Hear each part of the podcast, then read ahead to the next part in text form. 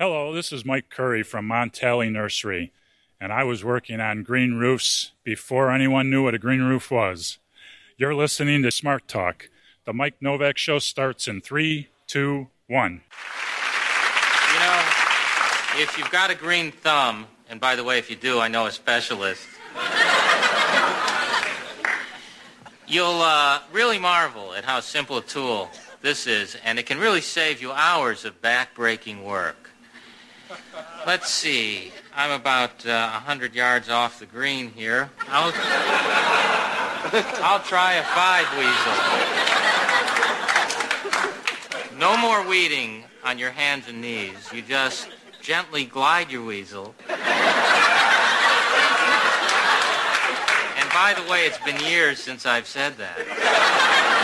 You just glide the weasel in between your, let's say, plants. Look, Ma, I'm making valuable mulch. Hello, Mr. Hoffa. I get Jimmy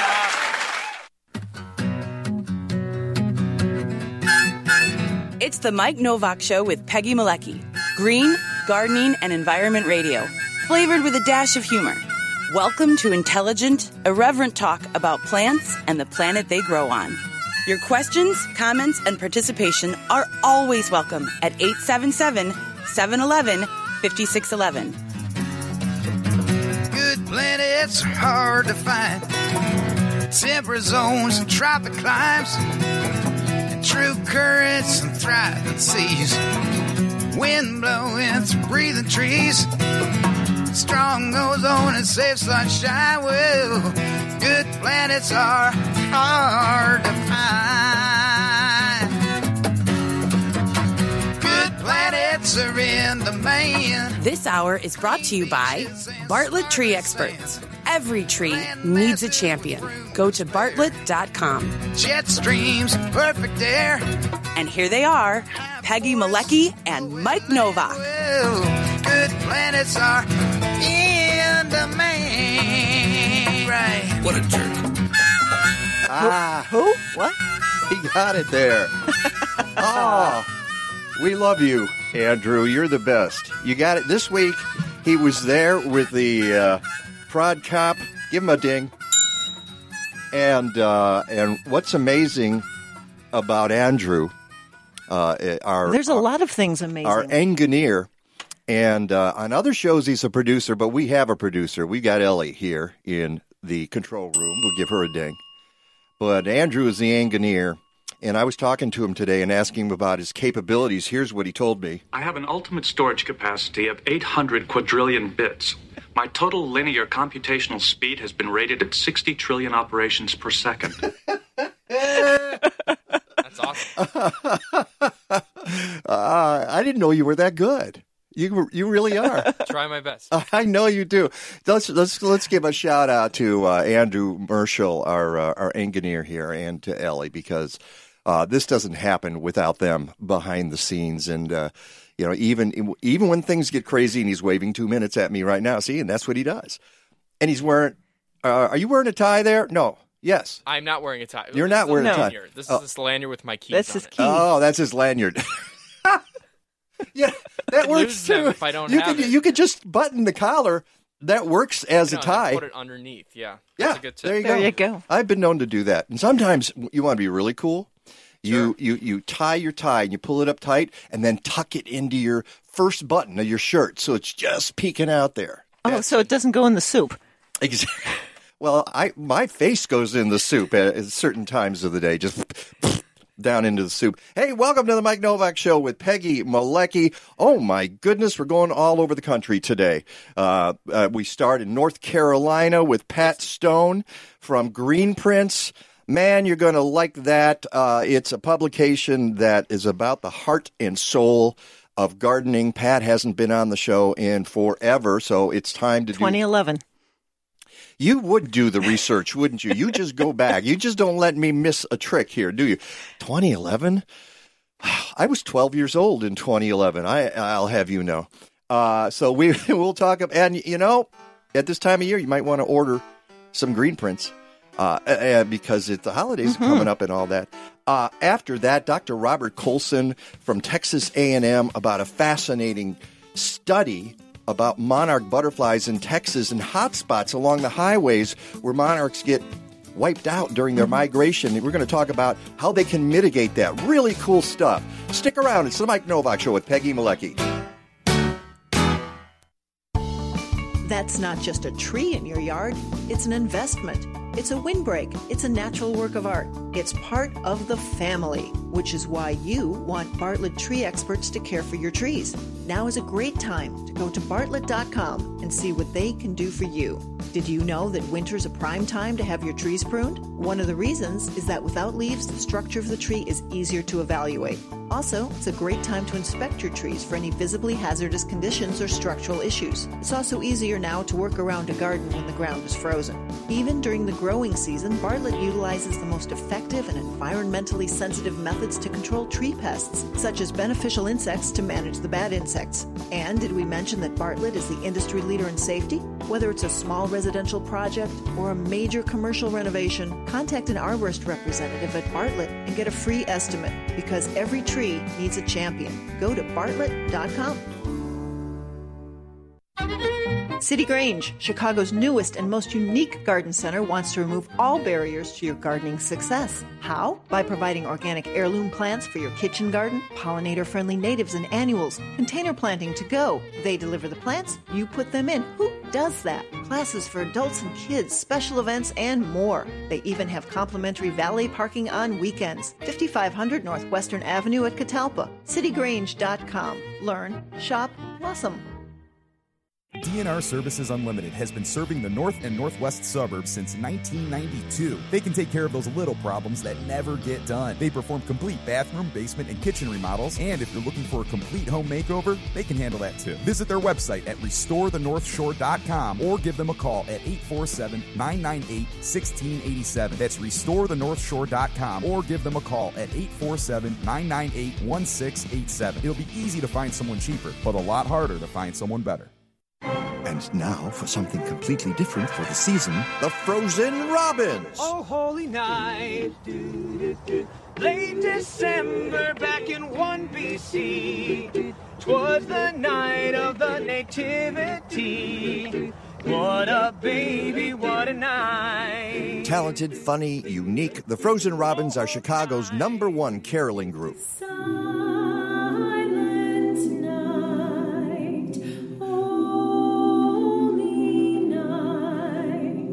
Exquisite harmonies, madcap improvisation, holiday sketches and characters, even a 10 minute version of It's a Wonderful Life. They are definitely not your mother's carolers. Go to frozenrobins.com or contact me, Mike, at mikenovak.net, because I'm not just a fan of the Frozen Robins, I are one.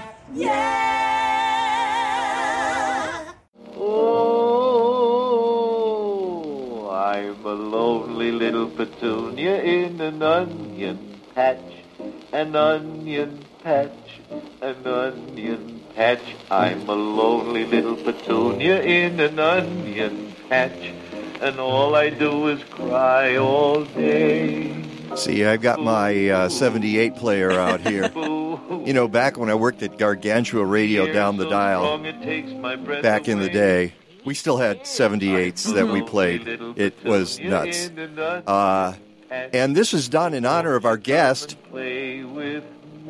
Pat Stone. And I hope you can hear. Can you hear this, Pat? Did you hear that? I'm still laughing to know that I'm you're honoring an onion for me. I'm very grateful. you? How are you? How are you? You know, the people. I'm doing good. Ah, good, good, good. Uh, and folks uh, who don't know, that is uh, that was Arthur Godfrey singing the Petunia song, "Lonely Little Petunia in an Onion Patch," and that's kind of you, isn't that? Sort of your theme song, Pat Stone. Oh, uh, yeah, sure. No, no, no. I'm kind of, I'm kind of an oddball in the gardening world. I will definitely admit that. But, but, I'm, but I'm pretty just the same. Okay, like a chive, nice blossom, a pungent blossom. Okay, beautiful purple pungent blossom. Oh, yes, All you are. that. You got to be you got to be uh, wary of those purple blossoms because they can sometimes uh, hit you in the nose. Uh, uh, folks, you, this is uh, Pat Stone, and uh, uh, I don't know if you heard the earlier part. Peggy was busting me because the last time you were on the show was in 2011.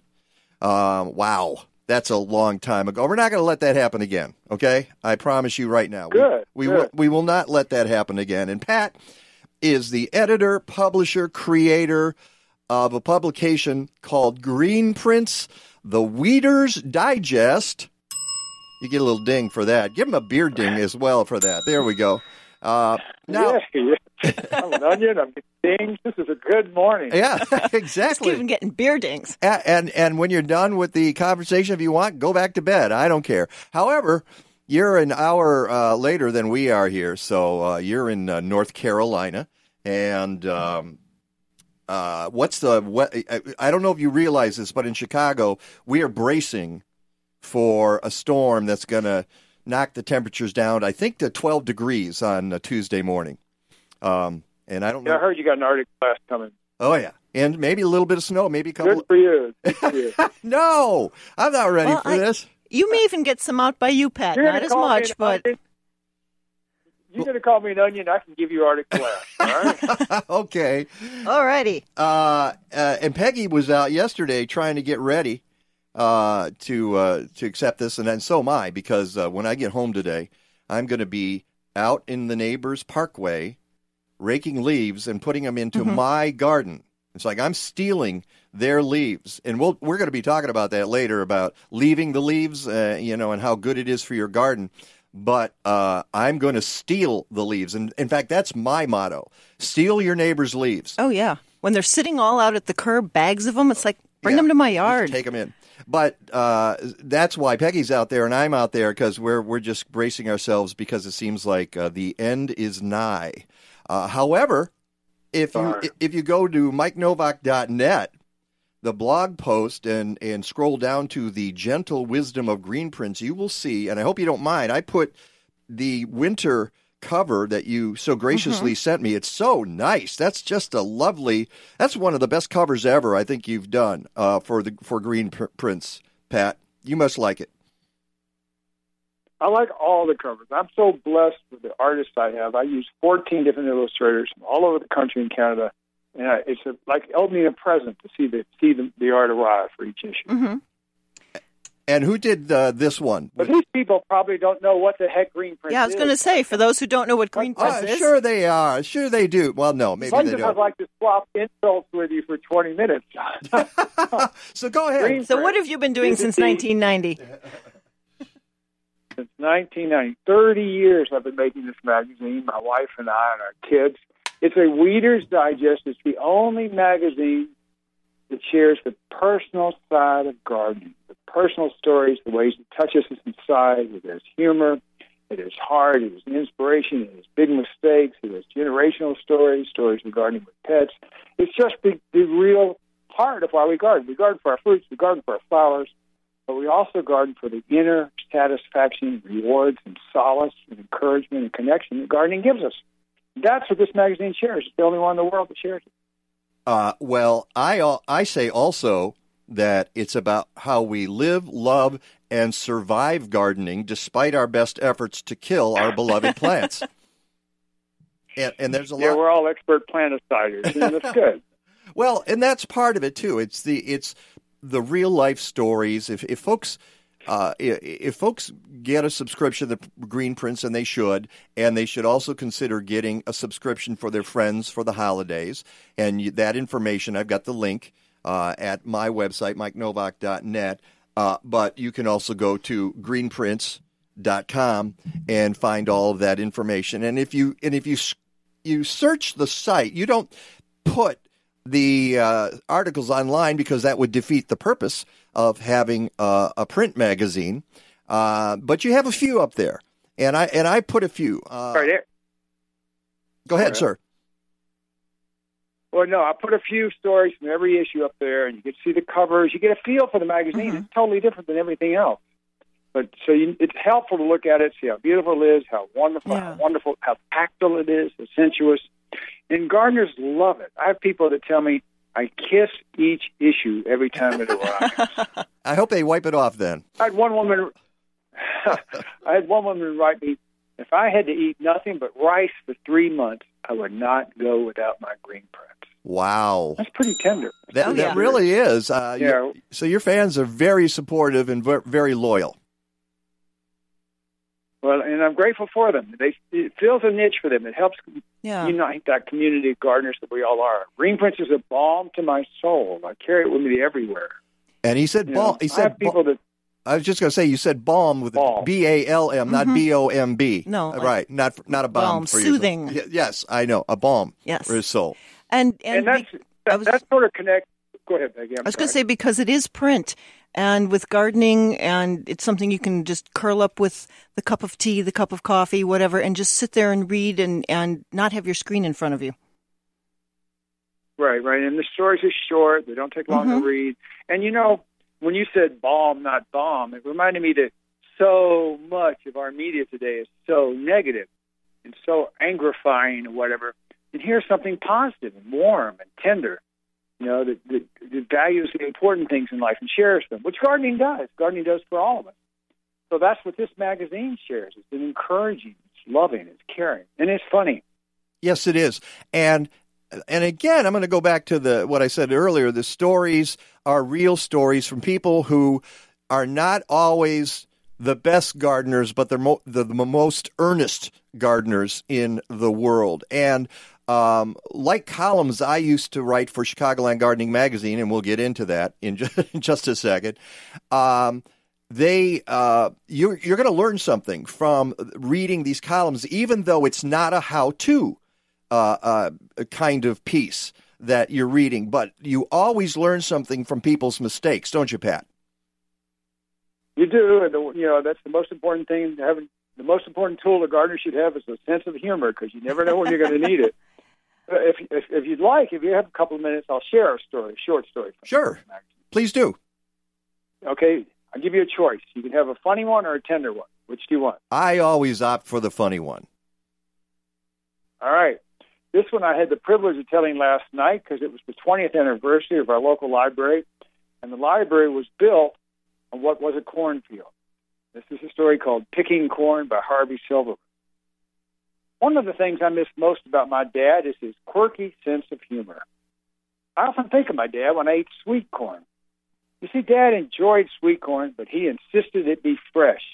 I mean, I, I trust you remember, Mike, back when the only corn you could buy, sweet corn, started turning to starch as soon as you harvested it. Mm-hmm. The kernels would start changing from sugar to starch. Now they do better than that. And so you had to eat it fresh. Sooner the better.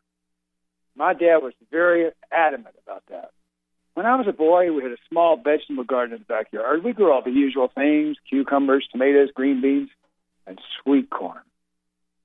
We normally picked our vegetables and let Mom prepare the dinner with them, but not with sweet corn. When it was time to get that, my dad would wait till just before dinner, place a large pot of water on the stove, and heat it to boiling. Then he and I would rush out to the garden, pick and shuck the corn, head straight back to the kitchen, and throw it in the water. Oh, that was good. After I grew up, my folks moved to a new home where they didn't have a garden. My dad still loved sweet corn, so he bought it at a local farm stand, never in the grocery store. One afternoon on the way home from work, he stopped at the farm stand and asked if they had any fresh sweet corn. I have some right here, said the farmer. It was just picked this morning. This morning, Dad said. Have anything fresher? well, I have some here I haven't put out yet. You can have some of that. It was just picked an hour ago. An hour ago? Don't you have anything fresher? By then, the farmer was becoming just a bit annoyed with my father. He took him out into the field just behind his farm stand, picked some corn on the spot, handed it to Dad, and said, There, is that fresh enough for you? My dad looked at him and said, I don't know. You're picking kind of slow. Oh, that story. That's classic Shaggy Dog corn story. there aren't a whole lot of shaggy dog corn stories out there, but uh, that's a good one. Uh, I put some others. Oh, I Uh, get to share that. Yeah. The the one with the frog on the bench. That was a great story. I love that, and I put that. Oh, that's so sweet. That's such a sweet story. It is, and it's on my website. If you go uh, scroll down, you'll find three stories that I chose uh, from some of the ones you have on your website. Uh, my dinosaur bromeliad, which is from the most recent edition uh, or uh, um, issue Yep, yep. issue, uh, and you'll wonder what a dinosaur bromeliad is. Uh, it's actually a very funny story. Uh, my botanical breakdown, and I have those on a regular basis, by the way, Pat. Um, and uh, pond, but and it has to do with deer, by the way. The botanical breakdown. So anybody's Or you could substitute chipmunks. you could if you're in Peggy, you could because that's Peggy's uh, trauma.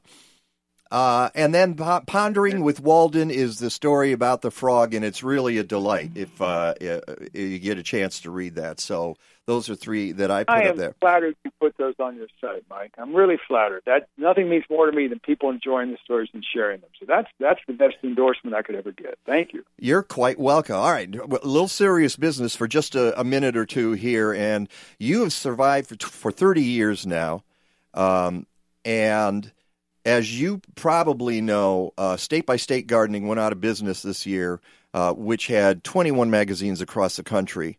Uh, you uh, there was one in North No. Carolina. I know there was one in North Carolina that went belly up, right? Yeah, no, I'm so sorry about that. And a lot of It's a people tough time for media. Yeah, it is. Uh, but, you know, and again, my question is, Pat, gardening is supposed to be the number one hobby in America. What's happening here? Is it just the the rise of social of of internet media versus print media, or is something else going on here? Because now there are probably. I said millions before. It's probably more like hundreds of thousands of people who suddenly lost their favorite gardening publication uh, in 21 states. What, what do you have to say about that? Well, I have to say I'm sad. Really sad. I think just that's basically just the whole world going out of print. You know, magazines, newspapers. I mean, all these things are struggling. They're having trouble just because so much advertising moved from those things to online. So that's where you know that's where the media goes. So now you read everything online, which is fine.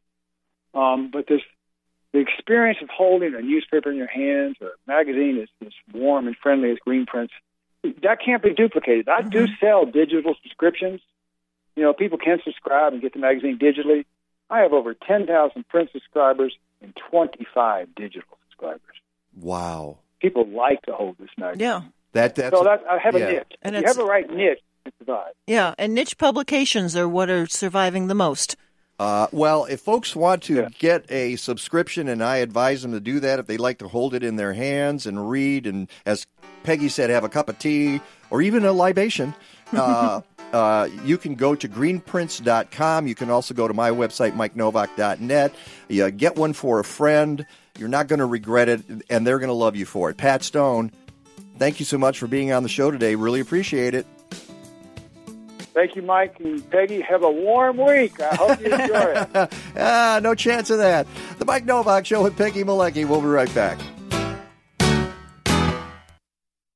You want to install a solar energy system for your home, but you're afraid you'll be overwhelmed by choices and jargon. You need to talk to our friends at Albright Solar. Albright Solar offers a boutique, hands on approach to your situation. They know the ins and outs of local solutions. They take the confusion out of the process and make solar simple, giving you the confidence to enjoy your investment. Harness the power of the sun. Go to albright.solar or call 773 887 6446.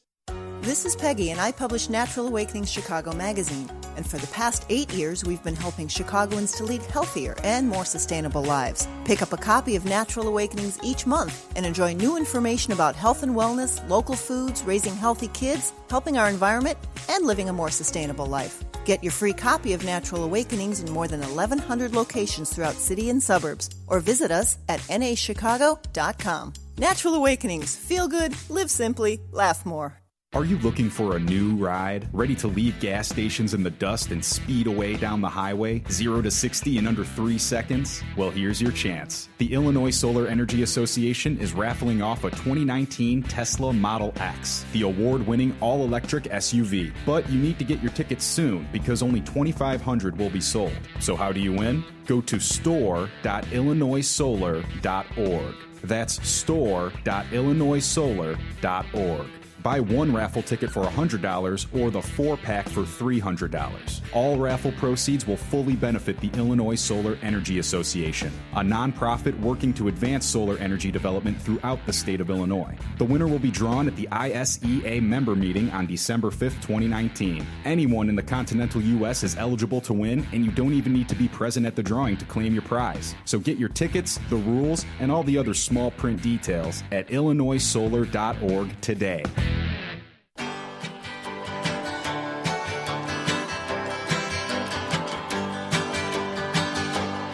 Everybody, sing along. Here we go. Crossing the highway late last night. He should have looked left and he should have looked right. Thank you, Robbie. He didn't see the station wagon. Hey, at least you didn't call me loud. Skunk got squashed and there you are. You got your dead skunk in the middle of the Yeah, yeah, you do. And that's actually a, a- a funny song, but it leads us into our next segment uh, because, as we know, the monarch butterfly migration is still happening across the country. Not in Chicago, thank goodness, because They if, freeze. if they were here on Monday or Tuesday, that's it. You're done. Although I saw some late ones get out of here, and I was I was yelling at him and saying, "Get go south." Hey, I had the hummingbird in the middle of the snowstorm right. on Halloween. Yeah, on Halloween, you had a hummingbird. Yikes. Okay. Well, that brings us to our next guest, Dr. Robert Coulson, uh, from the well, he's a professor of entomology at Texas A&M University. Uh, Dr. Coulson, good morning. Good morning to you. It's great to talk to you. Uh, you are in the Knowledge Engineering Laboratory at Texas A&M. What the heck is a Knowledge Engineering Laboratory? Well, it was a laboratory that we established back in the mid 80s to uh, build computer systems for planning and problem solving and decision making in natural resource management. And that sort of morphed over into conducting research in landscape ecology or spatial ecology. And so we do both. We conduct research in, uh, on, in landscape ecology and, and build computer systems. Okay. Uh, I, I'm I'm going to ask you. The phone is a little muffled, so speak as clearly as possible. is? May, maybe actually back off from it a little bit. I don't. I'm not sure whether you need to get closer or far, further from the microphone. We'll we'll see what happens. Um, and and we've got uh, Andrew in there. He's tweaking along, uh, doing as much as he can too. Uh, so I got information uh, from Texas A&M the other day uh, about a program you guys are doing in Texas, and the the monarch butterflies are still migrating uh, south towards Mexico right now, and they will be what for another few weeks. Yes, sir. It's, it'll go to around the first of December is when uh, they're out of Texas and almost into the overwintering sites uh, in central Mexico. But it's going on uh, full bloom right now in Texas, a little bit south of College Station, which is in central Texas. It's uh, getting down uh, more towards the border of Texas and uh, Mexico. Uh, so this is an opportunity for you uh, to do some research about roadkill. And you know, I made fun of it with a skunk, dead skunk in the middle of the road. But when you you you, you and I talked the other day, and you said something because I I was talking to you, and I said I hit a monarch earlier this year, and I just said, mm-hmm. "Oh, I can't do that. I hate doing that." And you said, "What about people who are driving through a swarm of monarchs that are migrating south?" And that doesn't happen just in Texas. That happens across the country, and there's nothing you can do, and it's a traumatic experience, isn't it?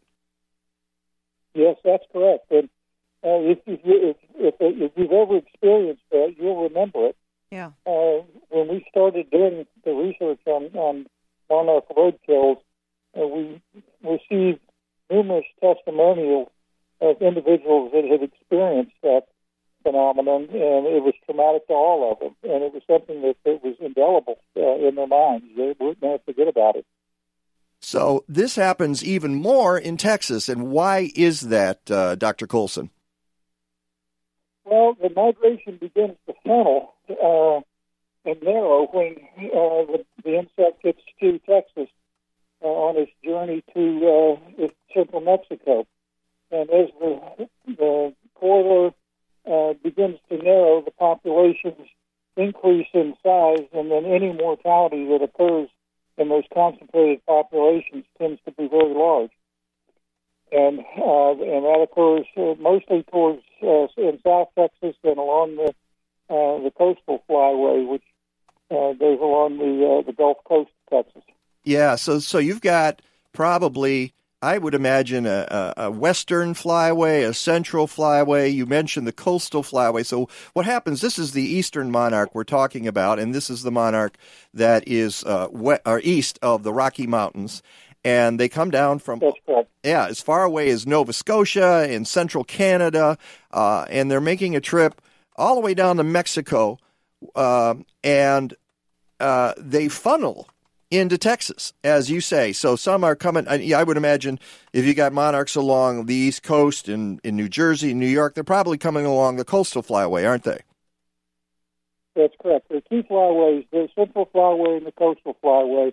Most of the population comes down the uh, central flyway, uh, and when it gets into Texas, uh, uh we have two distinct flyways. We've got a coastal and and the central flyway and again, the central one is, is where most of the insects are coming through.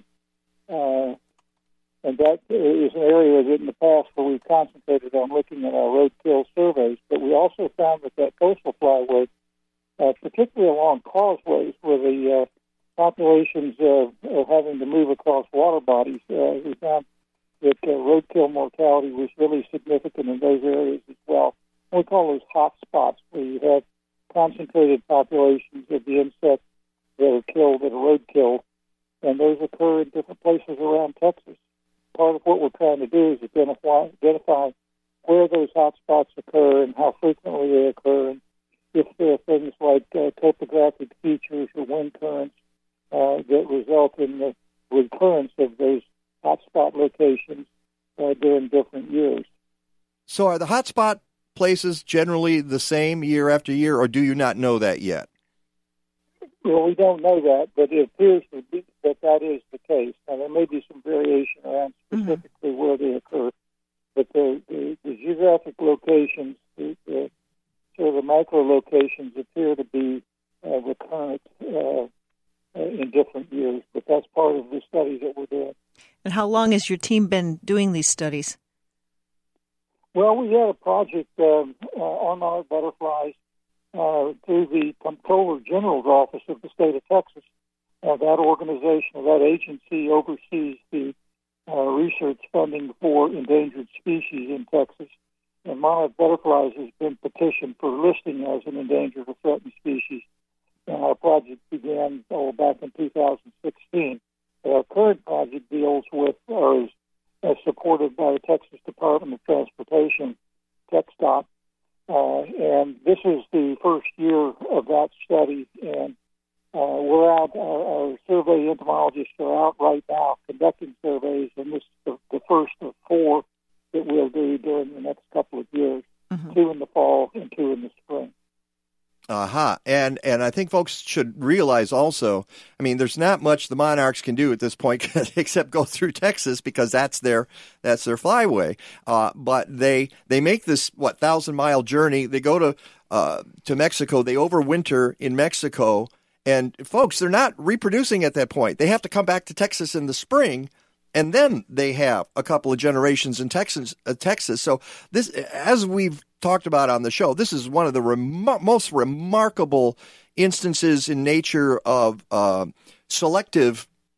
Uh, I guess uh, reproduction, where you have these uh, butterflies that are capable, one generation that's capable mm-hmm. of withstanding the journey down, overwintering, coming back, and then otherwise they're they have a much shorter lifespan, right, Dr. Coulson?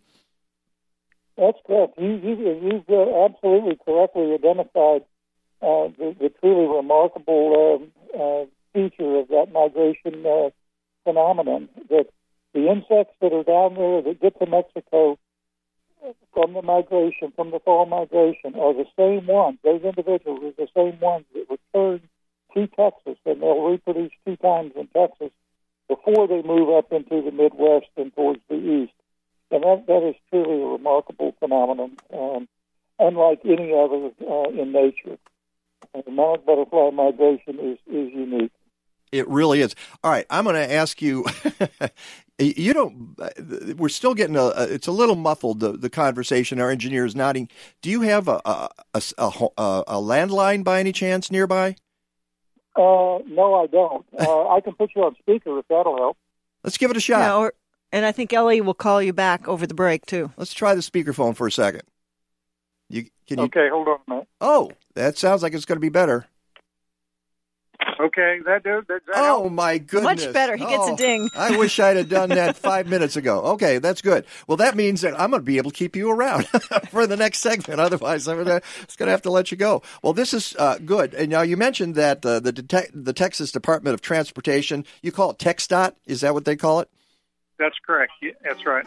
All right, and Texas A&M Transportation Institute are working with the Knowledge Engineering Laboratory at the Texas uh, A&M College of Agriculture and Life Science, and that the entomology department is part of that. So uh, I'll tell you what, when we come back, uh, we will get a little more information uh, about this and how this might uh, protect monarchs in Texas. It's the Mike Novak Show with Peggy Malecki. We'll be right back.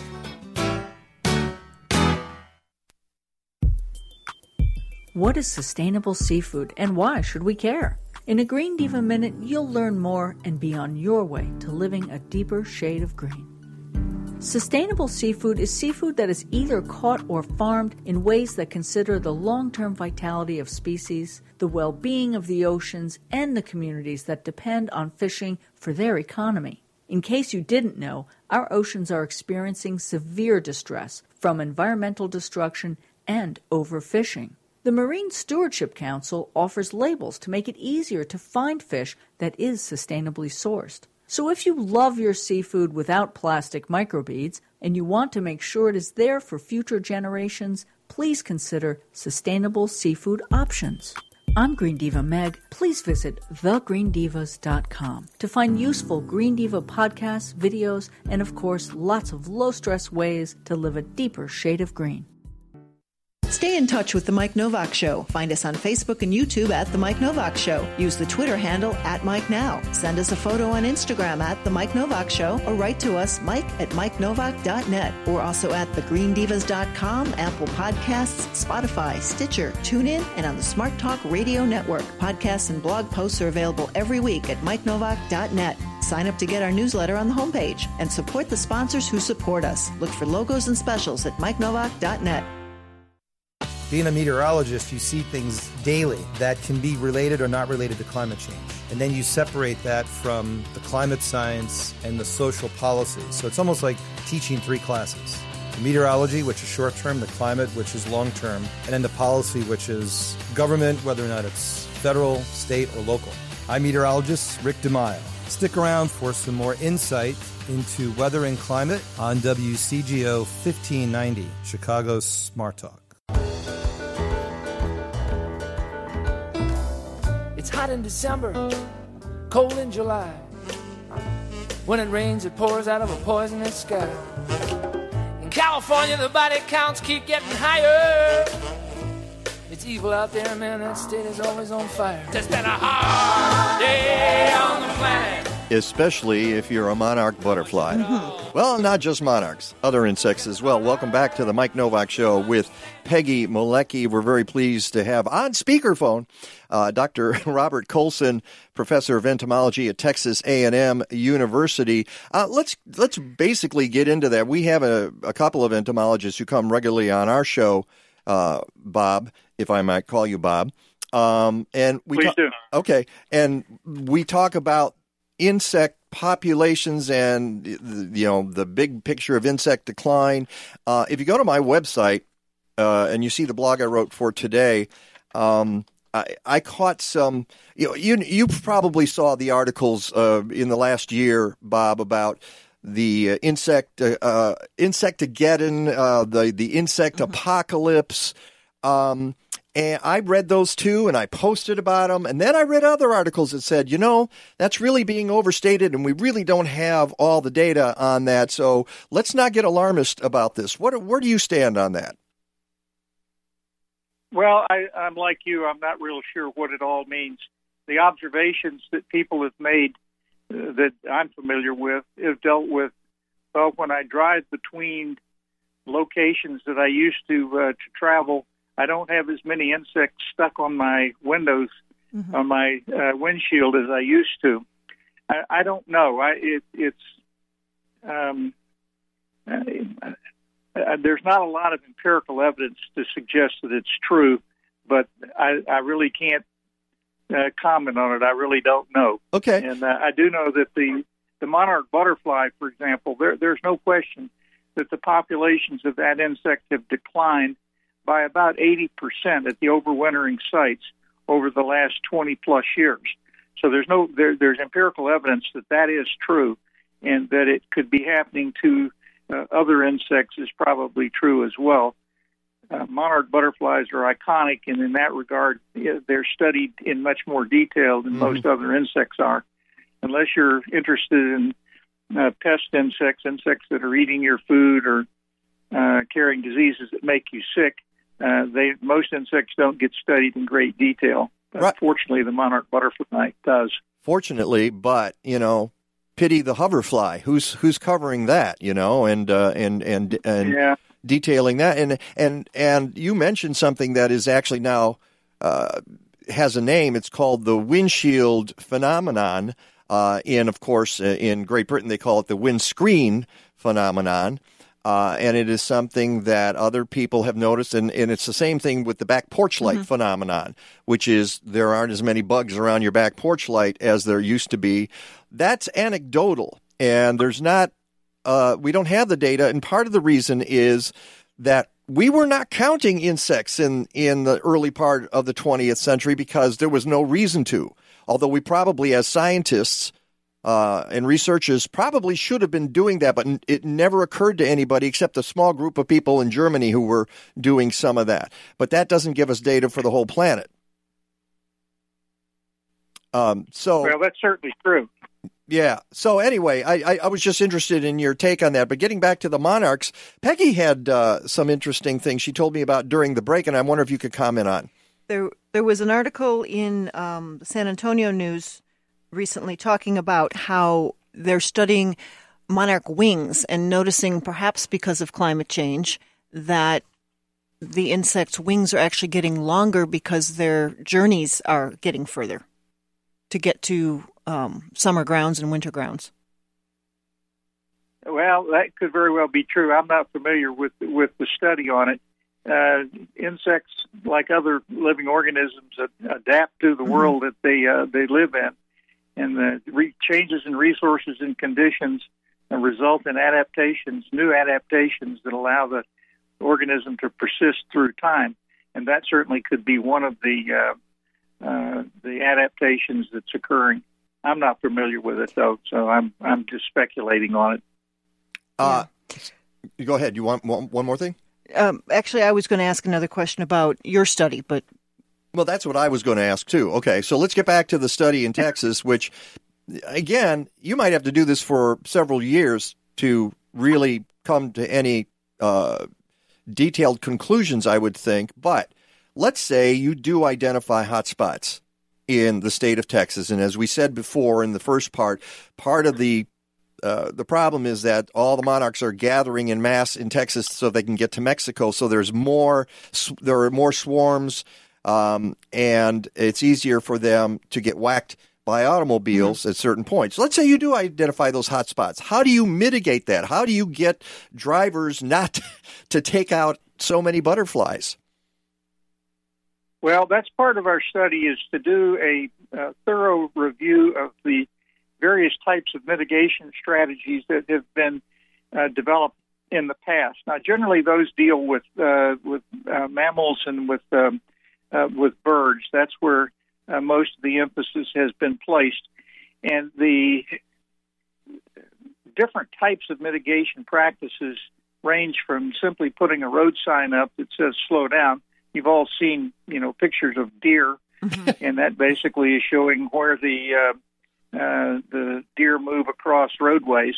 Um, that's actually been done for for monarch butterflies. Really? well. in Mexico, there's a oh yeah, there's a road between uh, Monterrey and Saltillo, which is is notorious for uh, high levels of roadkills, and they have a, a road sign there that with a picture of a monarch butterfly on it uh, and the name in Spanish, uh, and ask the drivers to reduce their speed limit to 40 kilometers per hour. And does it work? Now, whether or not that happens, Yeah. well, I don't know. I, the, the, in, in theory, that that would be something you could do. You certainly couldn't do that on Highway 10 or uh, U.S. Um, Interstate Highway 10 in Texas. Nobody's going to slow down. I was going to say that. Right. Good, good luck. butterfly. Good luck with that in Texas or Illinois or or uh, out east. Uh, I was driving uh, in September, and those people are nuts. So uh, none of those pe- people are going to slow down. The, one of the Yeah, you s- I, I think. Go ahead. Go ahead. I was going to say you sent us a bunch of studies, and one of them had a mitigation from I think it was either Taiwan or Japan of nets to kind of raise the flight up over the traffic. Yeah, that was one one study that was done in Taiwan, and and, and that actually was was quite effective. Uh, you know what they did is they timed the the placing of the nets uh, when the monarch or when the insect was flying through. It wasn't monarchs, and I I can't re- recall the, the species, but uh, it actually uh, uh, substantially reduced the mortality that occurred there. Now, whether that's possible, uh, our our role in this thing is really advisory. What we're trying to do is to look at uh, at potential mitigation strategies. You know, one might be planting milkweed or flowering plants in certain locations to move the, the migration to respond to either habitat or to a fuel source for the for the migration. You know, Dr. Again, Coulson, that's uh, uh, uh, real quick, like 15 seconds. But we've been planting milkweed along highways. Isn't that a problem? Well, we don't know. Uh, that could be, and that's part of what we're. Our study is looking at that. At the how uh, it, how how you how much is the milkweed along roadways utilized Okay. by monarchs? Now that would be in the spring migration. We're, we're done here, Dr. they're- Coulson. Thank you so much for being on the show. Go to MikeNovak.net. You'll get more information. Captain's log, stardate 42326.1. The Enterprise is under attack by an apparently hostile life form. Mr. Worf, status report. Inexplicable, Captain. They appear to be perambulating vegetables. We are being stalked by stalks of asparagus. That is incorrect, Mr. Worf. Killer asparagus was the subject of a very popular 21st century tome by the brilliant author Mike Novak. Mike Novak. I'm familiar with his work, and so am I. Mike Novak was one of the smartest, funniest people in the horticultural world of the 21st century. Tell me more, Mr. Data. He has been variously compared to Mark Twain, Dave Barry, and Edgar Allan Poe. Raven Goshblach, my favorite holiday dish. Thank you, Mr. Worf. Mr. Data, options. It seems to be available online at aroundtheblockpress.com. Aroundtheblockpress.com. What do they have to say? Hmm. It appears that Mike Novak is a slapstick every gardener. I prefer my asparagus with a side of patach. Mr. Worf, are you joking? Actually, Captain, I believe he is choking. Welcome to the second hour of the Mike Novak Show with Peggy Malecki.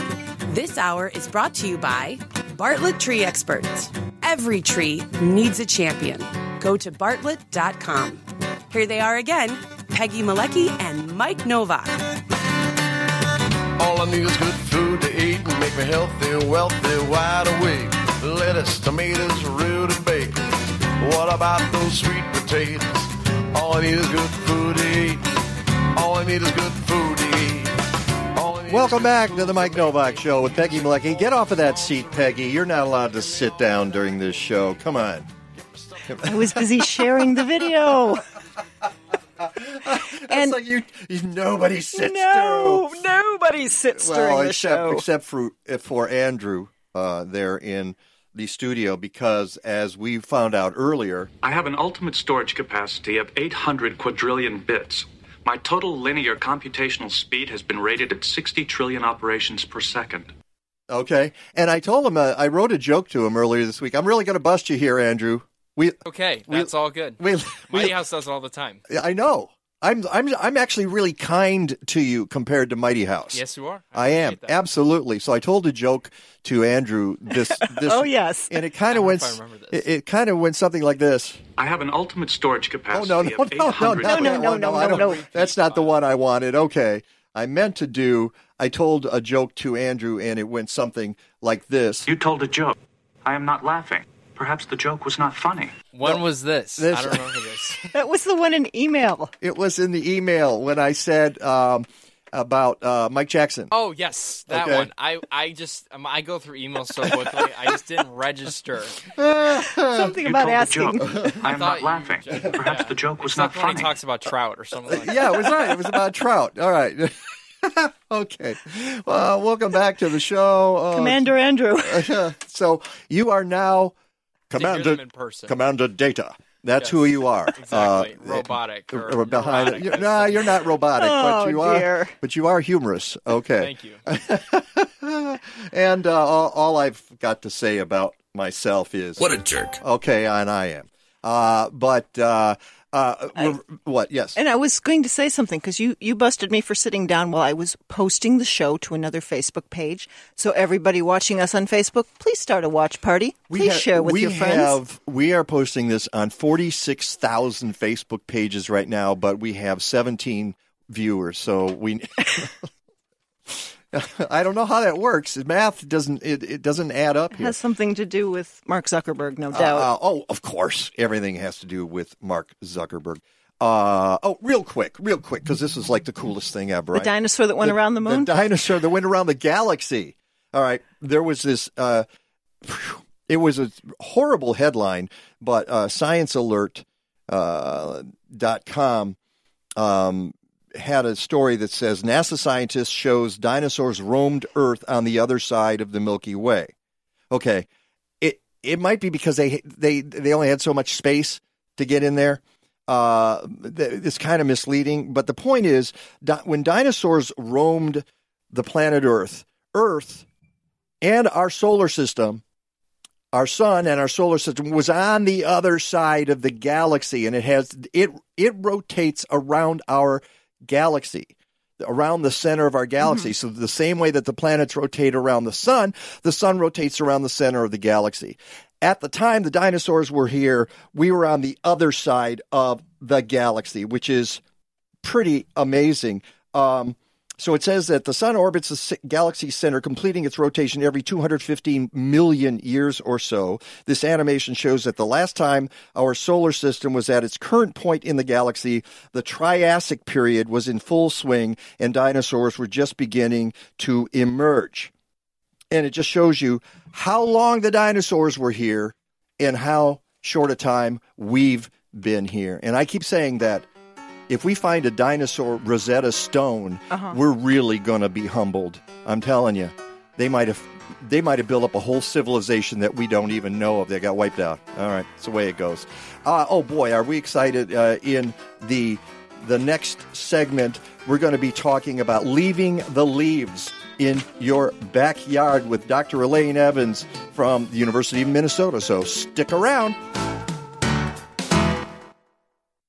When it comes to tree care, it's all about the science. Well, there's love and history and family too, but you definitely want the best science for your trees. That's why you should contact Bartlett Tree Experts at bartlett.com. With 120 offices around the world, including Canada, England, and Ireland, Bartlett is the largest residential tree care firm in the world. Their work is backed by the science of the Bartlett Research Laboratories in North Carolina. They pioneered integrated pest management, or IPM, in the 1970s, introduced the first organic fertilizer, and now Bartlett is the first and only tree care company to research the benefits of biochar on urban soils and tree health. At the same time, they're focused on you and your needs, meaning that they'll do the right thing for your tree and you. Put science to work for your trees. Get a free estimate today because every tree needs a champion. Go to bartlett.com. City Grange, Chicago's newest and most unique garden center, wants to remove all barriers to your gardening success. How? By providing organic heirloom plants for your kitchen garden, pollinator friendly natives and annuals, container planting to go. They deliver the plants, you put them in. Who does that? Classes for adults and kids, special events, and more. They even have complimentary valet parking on weekends. 5500 Northwestern Avenue at Catalpa, citygrange.com. Learn, shop, blossom. Illinois has become a national leader in solar energy installation, and right now you can save 60 to 70% on installation costs. You want it for your home or business, but you don't know where to start. So give our friends at Albright Solar a call. Albright Solar offers a boutique, hands on approach to your situation. They know the ins and outs of local solutions, and we've worked with them for a decade. They're good people and they know their stuff. Go to albright.solar or call 773 887 6446. And now for something completely different for the season the Frozen Robins. Oh, holy night. Late December back in 1 BC. Twas the night of the Nativity. What a baby, what a night. Talented, funny, unique, the Frozen Robins are Chicago's number one caroling group.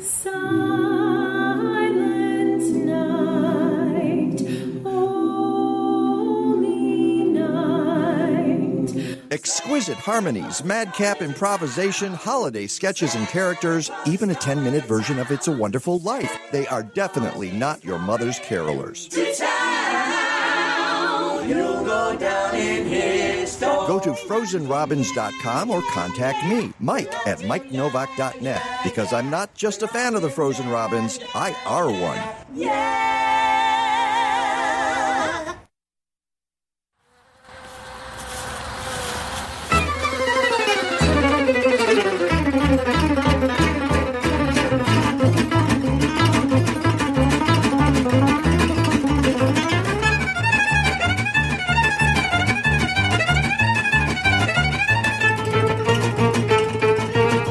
Welcome back to the Mike Novak Show with Peggy Malecki, and this is in honor of our, and she's grooving to the music too. Oh my goodness! in honor of our guest, Dr. Elaine Evans. P- no, if I say PhD at the end of it, that's redundant. The Department of Redundancy Department. Uh, Again? and again. Uh, uh, Elaine is an extension educator and bee researcher in the Department of Entomology at the University of Minnesota. You're part of Minnesota Extension. Welcome to the show. Thank you. Uh, glad to be here. I can actually hear the bees in your room there, in in your, your home. Oh, or is that the ocean? Maybe that's the ocean there. I don't know. In Minnesota? In Min- I guess not. Maybe a, a lake. Um. Uh, well, we're you're on the show today because uh, I got yet another cool email this week, and it was from uh, the government, actually, from the U.S. Fish and Wildlife Service about helping native pollinator with their Leave the Leaves campaign. Let's start there. What is the Leave the Leaves campaign, Elaine? So um, there's a lot of people who are um, getting on board with, with helping pollinators, and there's all kinds of different things that we can do. And some of them are really simple. They're things we just have to not do. If we actually just leave leaves when they fall down, it makes um, for a more natural system and it leaves important habitat there that was really crucial for a lot of pollinators for their overwintering. Because um, these, the, we mostly think about pollinators when we see them on, on flowers in the summertime, but they need to survive the winter too. All right, and that is, uh, I think, knowledge that uh, uh, too many people don't have. Uh, frankly, they don't know how bees. Sur- oh, we lost the ocean. Oh, oh, there. Oh, oh, I see. You're bringing it in and out, Andrew. Okay, thank you, uh, Commander Data. Uh, and uh, so, solitary bees behave differently from bees that uh, honeybees that are in a hive, right? Could you explain some of the behavior? I know uh, all bees are a little different, but uh, say some of the bumblebees. You're you're trying to protect uh, the rusty patched bumblebee, which is in danger. Uh, it's just kind of disappeared from our landscapes in the last 40 years, which is uh, alarming. Uh, let's start with that bee or similar bees. So, um, bumblebees are also social insects. So they do have um, colonies where there's a queen and workers all living together in a nest through the summer. But then they also have a solitary phase. So when they make their new queens in at the end of their colony cycle, those are the only ones that survive the winter. So bumblebees, only these new queens that are produced are the only ones that survive the winter. And so they we actually need to learn a lot more about what they do. But from what we know, they find places where they, they dig themselves down in the ground just a couple inches down and that's where that leaf litter can be an important mm-hmm. layer to help um, protect and you know insulate them when they're down in there. And then um, it's in the spring. Then it's just these queens that come out and they need to to find new nests, and the whole bumblebee colony for the next year is um, is based on that. And um, we actually have a. I mentioned we don't know that much about them. There's actually a new project that we just launched with um, bumblebee researchers across North America that's called Queen Quest. Mm-hmm. And what we're trying to do is get people to help us figure out where bumblebee queens are overwintering. And um, what we're asking people to do is to go out and just dig around in the dirt in places where they might be and see if we can find them. And then share that data with the bumblebee science community. Uh, so that is interesting in itself that the, queen survives. So she repopulates the colony by springtime, and the, and so those the worker bees you see uh, have all been hatched at uh, in the in the spring. Is that what happens? Right. They, so they build up the colony through the year. So the colony each year just starts from just that single queen that has to go out right. and find pollen and nectar, make a nest, and she'll start. She lays kind of batches of eggs, and eventually these the eggs are her workers, and they go mm-hmm. out, and the colony will will build up gradually over the over the summer.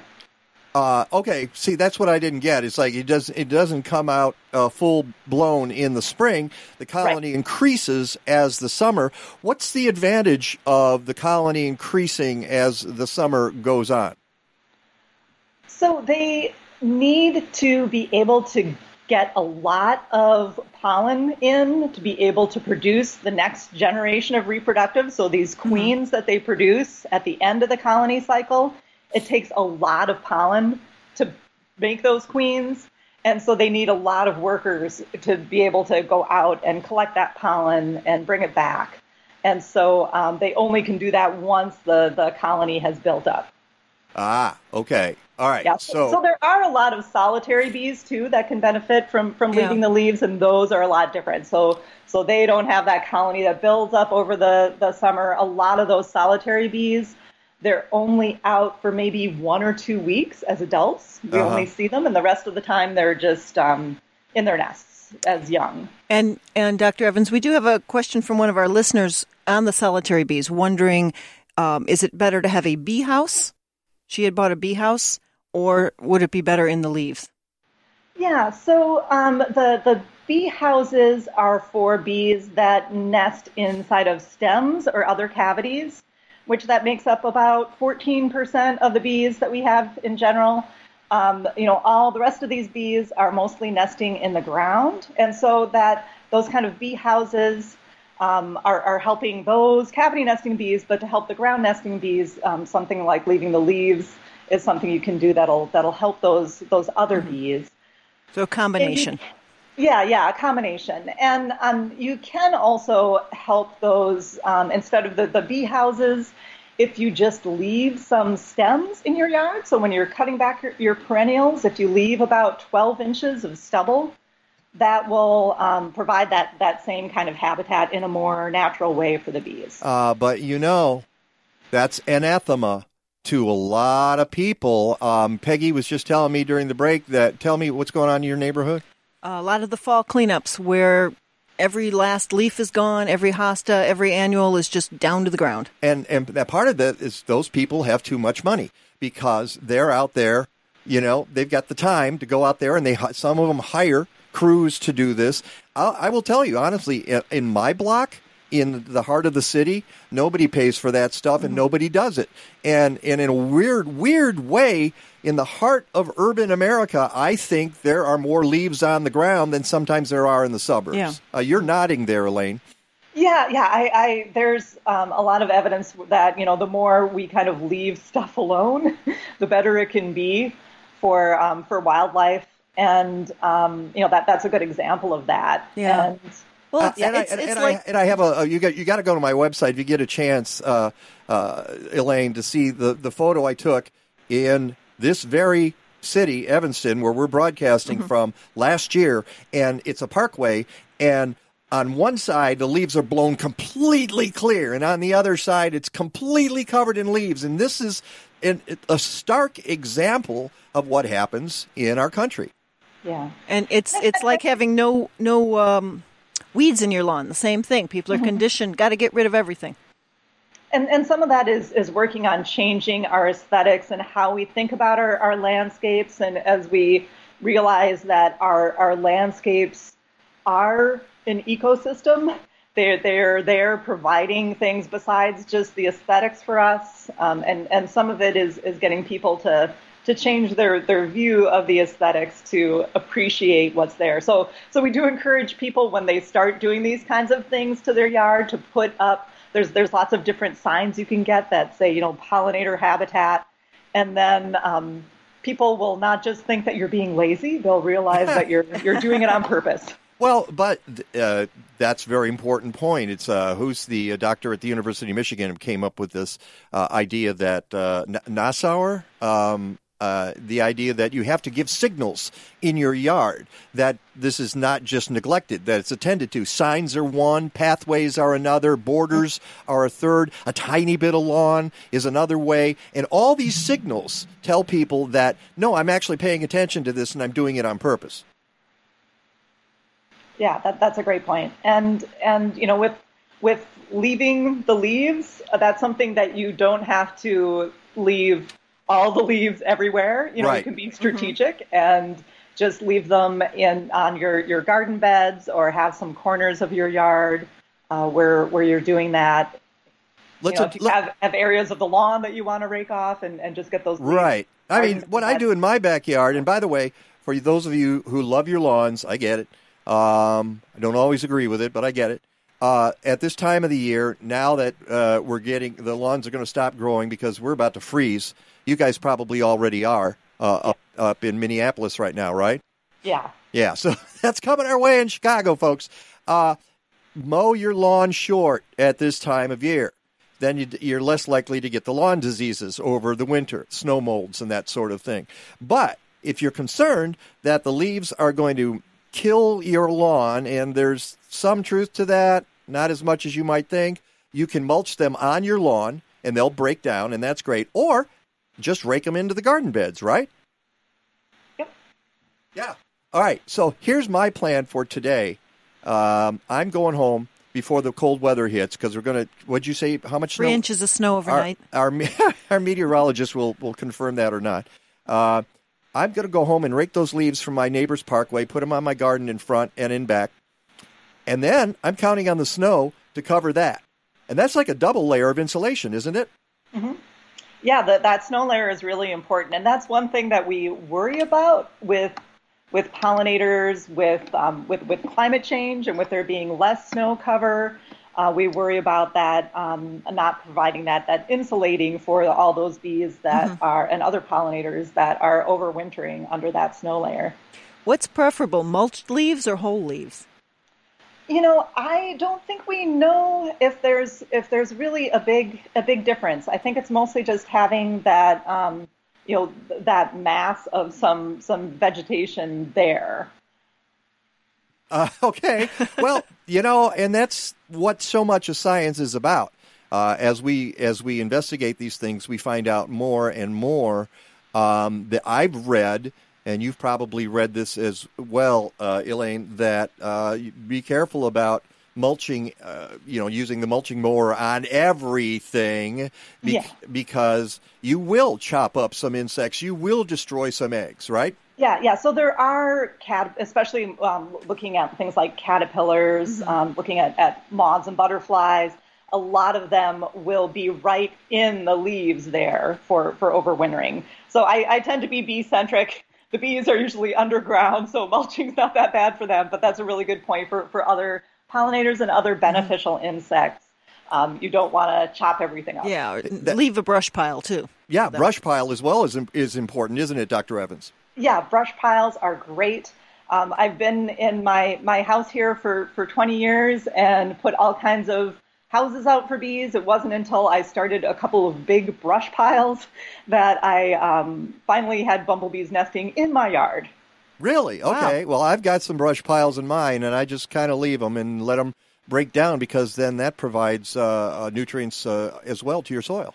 Yeah, yeah, and I have a, a I'm in a small city lot right in in St. Paul here, and um, what I've done is started some hugelkultur. If you're familiar with that from permaculture, Sure. So I am able to have uh, raise some some vegetables on top of my wood pile. All right, we got like a minute here. Uh, I just want to uh, give a shout out because you're part of the Minnesota Bee Atlas and the Minnesota Bumblebee Survey. And by the way, bumblebees are my favorite bees of all time. They're the harbingers of spring. You see them going do de do de do out in the backyard. In, in Like how? Uh, do de do de do. Uh, uh, how are we doing with the rusty patch? You got like 30 seconds to tell me. Yeah, so, um, well, actually, right around Chicago and then around the Twin Cities here and also around Madison, Wisconsin, those are the places where we're still consistently seeing them, but we're not seeing nearly as many as we used to. So, uh, you know, the good news is that, that we, in just in our city yards here, we have a chance to really make important habitat that's going to be really vital for the recovery of this species. So we've oh. got a long ways to go, but we have hope, and there's a lot of us that can. can take Dr. Elaine Evans, PhD. Thank you so much. Appreciate it. Have you ever walked into a hair salon and been overwhelmed by the smell of chemicals? Well, that's never going to happen at Organic Roots Eco Salon. They use only the safest, most natural, professional hair products available to make sure you get great color results that last and won't harm the environment or you. Their salon products and services are free from ammonia, formaldehyde, and other toxins typically found in hair color, perms, and keratin smoothing treatments. Organic Roots also offers a complete menu of safe straightening treatments, including the non toxic Magic Sleek and Cezanne keratin smoothing products that let you shampoo the same day. They even repurpose hair clippings, recycle product containers, and use LED lighting. Now that's green. Walk into 21st century hair care for women and men at Organic Roots Eco Salon, 3417 Dempster in Skokie. Book your appointment at organicrootsecosalon.com or call 847 423 2653. Health and beauty. You no longer have to sacrifice one for the other. Are you looking for a new ride? Ready to leave gas stations in the dust and speed away down the highway, 0 to 60 in under 3 seconds? Well, here's your chance. The Illinois Solar Energy Association is raffling off a 2019 Tesla Model X, the award winning all electric SUV. But you need to get your tickets soon because only 2,500 will be sold. So, how do you win? Go to store.illinoissolar.org. That's store.illinoissolar.org. Buy one raffle ticket for $100 or the four pack for $300. All raffle proceeds will fully benefit the Illinois Solar Energy Association, a nonprofit working to advance solar energy development throughout the state of Illinois. The winner will be drawn at the ISEA member meeting on December 5th, 2019. Anyone in the continental U.S. is eligible to win, and you don't even need to be present at the drawing to claim your prize. So get your tickets, the rules, and all the other small print details at illinoissolar.org today.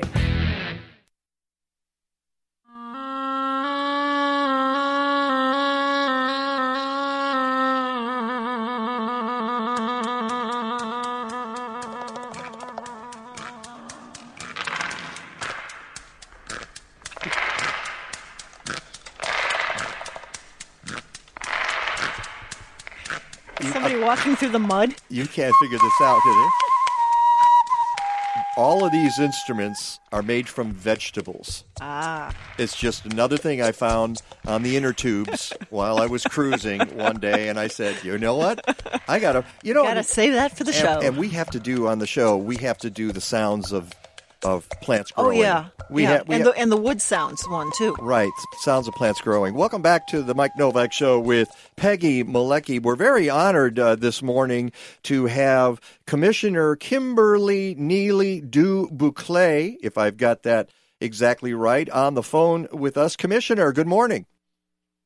Good morning, and yes, you got it exactly right. So thank you for that, and thank you for having me. Welcome. well, we want to thank you first of all because uh, Commissioner Du Buclet, uh, who uh, in 2018 got elected to a two-year term to the Metropolitan Water Reclamation District of Greater Chicago, MWRD. Some folks know it as that because that's a lot shorter. Um, uh, when your your team found out that we were doing the awards again, and it's our third year of doing the awards. We gave Chicago out. Excellence in Gardening Awards. I'm sorry, I didn't say that. Chicago Excellence in Gardening Awards. Thank you, uh, or CEGA. Um, and your team found out and said, "Hey, how can we help?" And uh, we said, um, "What you got?" and, and your team said, how, "And your team said, how about five rain barrels uh, that the MWRD uh, gives out, and we'll give them to people who." Um, who register for the competition. They didn't even have to win the competition. They didn't have to get an award. All they had to do was sign up. And then we drew the names randomly and we gave out five of your rain barrels this year. And we're so grateful to you for that.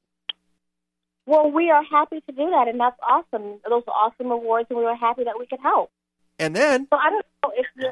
Oh, sorry, go ahead. I was just gonna say, and then you came to the award ceremony and you and you gave a little talk, oh, and we appreciate that too. Yes, of course I did. So parks and gardens um, are very close to my heart, partly because I grew up gardening with my grandmother. Then also I worked at the Chicago Park District where I worked with park advisory councils, and oftentimes they would do community gardens. Yeah. So uh, you have a history of that, and you know how important it is, and and we love recognizing uh, gardeners uh, in that in any way we possibly can, and and we so we appreciate that. So. Uh, that takes us to the MWRD, and we wanted briefly to talk about a couple of things you're doing. So let's start with the road show. Um, you know, obviously, uh, Sure. you're concerned with water quality in the Chicago area, and you help clean our water. Uh, as you mentioned on your own website, um, very well. There's a lot of people not really sure what the MWRD does. Um, Take a couple minutes and just explain what we do. yeah, go ahead. Uh, How about, how about a minute? Sure, that's better. So yeah, so very briefly, what we do is we take everything that goes down the toilet, down the drain, into our sewer systems, and all the wastewater that people don't think about, and we sanitize it and cleanse it to make sure it doesn't make its way back into our freshwater supply, which is Lake Michigan. We also build huge tunnels to help mitigate flooding. So we're a flooding agency, and we take care of the environment. Wow, that's good. You've got the elevator speech down cold. and, and I know I, and I've seen some of that in action uh, because I was there when you guys cut the ribbon. Uh, it was in 2017, actually, for the McCook Reservoir, uh, which sucks up billions of gallons of water and is That was actually right around this time of year, November. yeah, it was in December actually, I believe. Um, and uh, that had that actually prevented some flooding in the Chicago area last year, didn't it? Yes, it did. Um, and just another fun fact we have seven water reclamation plants that provide hundreds of tours every year around uh, the county of Cook. Um, and Cook County, which is our service area, is the second largest county in America. The first largest ca- county is Los Angeles County, and we're number two, servicing over 5 million residents. So our wastewater treatment plants and everything we do covers, I'd say, 99% of Cook County, which is the second largest county in the United States. And uh, as you say, folks might not know about it, but we know about it on this show, and we try to make sure that people understand the important work that the MWRD does. So we keep hammering that on this show because water quality is everything. Uh, we need we need clean water, but there are other things uh, that you do. So let's talk a little bit about the road show because next weekend you're going to be actually not too far from where I live uh, in Chicago at Von Steuben Metropolitan High School, 5039 North Kimball Avenue in Chicago from 9 to noon. What are you going to have going? Correct. That's that's that's absolutely correct. So um, I'd like to invite you and your listeners to participate in our upcoming road show. And as you said, it's going to be at Von Steuben High School. And it's a chance where we take everything we do at our different plants and we bring it on the road. So you'll have an opportunity to meet our commissioners. You'll have an opportunity to meet directors and employees from the from the various disciplines that work at the agency. Um, if someone is looking for a job, we'll have an HR booth set up so you can learn about career opportunities. Um, and it's just a way for us to show off what we do in local spots around the county. Mm-hmm. So if you have a child that's interested in science or if you future scientist, they'll have a chance to meet with dedicated professionals who can show them the fascinating and the magical world of water. There's so much to learn. The magical world of water. But you you have to say the magical you have to say the magical world of wastewater. Uh, but it, it's it's yes. not, or, or clean water. Or well, waste it's magic because Yeah. you turn uh, wastewater into clean water. So there's the magic. And I, I see that folks can Yeah. also sign up to win a rain barrel if they go. They can also set up to win a rain barrel. That's correct. Um, and we have different booths set up that talk about all the different service areas and all the different um, things that we do at the Water Reclamation District. Right. And uh, are you going to be at that uh, particular roadshow? I will absolutely be there, yes. And I invite you all to come. I look forward to meeting you and your listeners um, if you come out next weekend. It's a wonderful opportunity to see what we have to do instead of going out to a plant or scheduling a tour. Um, it's, a, it's a really interesting way to get to introduce young children and, and young budding scientists into the world of wastewater and, and the STEM programs that we offer. So, yes, I will be there. I look forward to meeting and greeting as many people as I can and really talking about all the great work that we do. Well, it sounds as though there's been a tr- change in strategy at the MWRD that in the past, as you mentioned, uh, folks kind maybe they knew about the organization uh, and and the work that you did, but now it sounds like the MWRD is consciously trying to get out there in the public and say, "Hey, you need to really understand uh, how this happens and how you can help us." Does is is that correct? I would agree with that. That's absolutely correct. I think that um, beyond the Water Reclamation District, climate change and environmental issues um, need to, to come to the forefront uh, of all of our lives. And oftentimes, especially with the with this new administration, the environmental uh, issues and the climate issues um, are not being taken seriously. So myself and my other commissioners are uh, very interested in making sure that environmental issues, climate is- issues are are um, spoken about, and and that people understand how what we do and how what everyday citizens do can affect our environment and affect climate change. So when you go out and talk to somebody, you talk to a group, uh, what's the number one thing you tell them that they can do to help mitigate climate change? So the number one thing that we can all do that, which is very easy, is just reduce your water usage. So particularly when there's a storm, if there's a storm um, in your area, you know, try not to do a load of clothes. Try not to run your dishwasher. Try not to take a very long shower, because when you do that, it overwhelms our sewer system and makes it more difficult for us to keep the water out of the sewers and out of folks' basements. So that's the number one easy thing to do. Another easy thing we can do is to to um, use less single-use plastic products. So less use of straws, less use of plastic bags. Just use more re- reusable, recyclable items that can help with climate change. Because that gets into our waterway. Yeah, it gets into the that water. gets into our water supply. Yeah. Exactly. Uh, And then, and then the third thing, which I think is very easy, is just don't flush your prescription medicine down the toilet. Oh, yes, that's a good one. And that's what MWRD has been doing for some time. We've had Debra Shore on the show to talk about that. And I think that's one of the greatest initiatives of the MWRD is getting people to dispose of their pharmaceuticals properly. And you can do that at police stations around Chicago, right? Yes, uh, different. Um, we actually have take back events. You can also dispose of them at different Walgreens um, stores around the county. Um, we have uh, we have boxes at our locations because it's because the medicines that are being taken back are regulated. There has to be a sheriff on site to, Yeah. Yeah. to help monitor the take back of the prescription medicines, but there are ways to do it. And you we can try to make it as easy as possible. And you can do it this Saturday at Von Steuben. Take your medications, electronics, paper for shredding. Uh, Commissioner Kim du Buclet, thank you so much for being on the show. We'll see you soon, okay? Thank you for having me.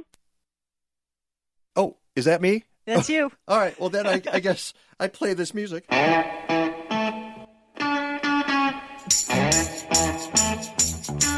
gonna tell you a story. Tell me a big fat story. All right, welcome back. There's a big fat story. I was going to play that before we had uh, Commissioner du Buclet on, but uh, it's dirty water, of course, Yeah. and of course Mark Zuckerberg will will bleep us out. Uh, Yeah. Actually, Um, YouTube last week when we played Frank Zappa, they would they wouldn't let us. They uh, zapped us? They zapped us. But um, Uh, but um, bum. Thank you. You, Oh, you know, you, you know what I do about that. You told a joke. I am not laughing. Perhaps the joke was not funny. Perhaps it was not, but it wasn't. is not normal. This is that's right, and it was, and it wasn't funny when they zapped us. I just thought, okay, Frank Zappa's, you know, and it's his obviously his estate that is saying we have really tight control over this, and you're not going to get it. That's like when I got the notice for something from May last week that Facebook was muting. Like that was from May. what are you guys just getting to listening to it now? Yeah, exactly. Well, they're they're kind of backed up. All right, all right. So They're, they're having issues. Yeah. All right. Welcome back to the uh, Mike Nowak Show with Peggy Malecki. We have our meteorologist on the line. And Rick, I know people are logging in right now because they're just terrified uh, about what's going to happen. No, say it isn't so, please. oh, my goodness. I am trying to to just uh, get ready. The, the Um, Tribune just said, just sent during the show, three inches of snow overnight. uh, yeah. Yeah, yeah. Matter of fact, all, all, almost all of the uh, numerical models kind of ramping up now. Uh, the amount of moisture that's kind of getting caught up into the system. And what's amazing about it is it's actually a little bit warmer on the front side, so we're probably going to get less um, lake effect snow. But obviously, when you have a little bit more warmth, you can have a little bit more moisture, and it looks like it may actually uh, last a little bit longer as well. It's kind of interesting. The overall core of the coldest air now looks like it's going to slide just a little bit further north and east. So while we're still going to get cold uh, Monday afternoon and into Tuesday, it actually kind of slides off the east pretty quickly. So we're going to rebound from this cold weather uh, a little bit faster than what we initially thought. So when you look at the macro scale, um, we're going to be cold, we're going to get snow. And then when you look at the meso scale, you begin to say, okay, when does it start? When does it end? How much we're going to get? And then when you look at the micro scale, you try to figure out whether or not um, any part of the flow off of a very warm Lake Michigan uh, is going to enhance the snowfall. So when you look at snow events and cold events, you have to be able to break it down into those three components because not only does that help you from a standpoint of focusing amounts, but also uh, time as well. So whenever you have things like this kind of coming together all at once, it never really helps anybody three or four days out to go nuts with it. Just kind of walk your way into it and then kind of walk your way out. But it does look like we'll probably, without a doubt, get several inches of snow, as Peyton alluded to, almost three inches. Uh, and then probably record cold during the day on Tuesday. But the record's going to stay for Monday. oh, you, so we're not we're not going to break the record. You say we might on Tuesday though. Yeah, and the reason why we won't break it on Monday is because Monday technically starts at 12:01 tonight. Ah. So we'll easily still be like 33 degrees for uh, a temperature at, at midnight. But by tomorrow afternoon, between like say three and about six o'clock, you're going to forget about that 33 degrees at 12:01, and it's going to be 25. You're going to say, "Screw the record! It's cold out there." And, and then is it going to warm up, or do we actually have to go find our snow shovels this time?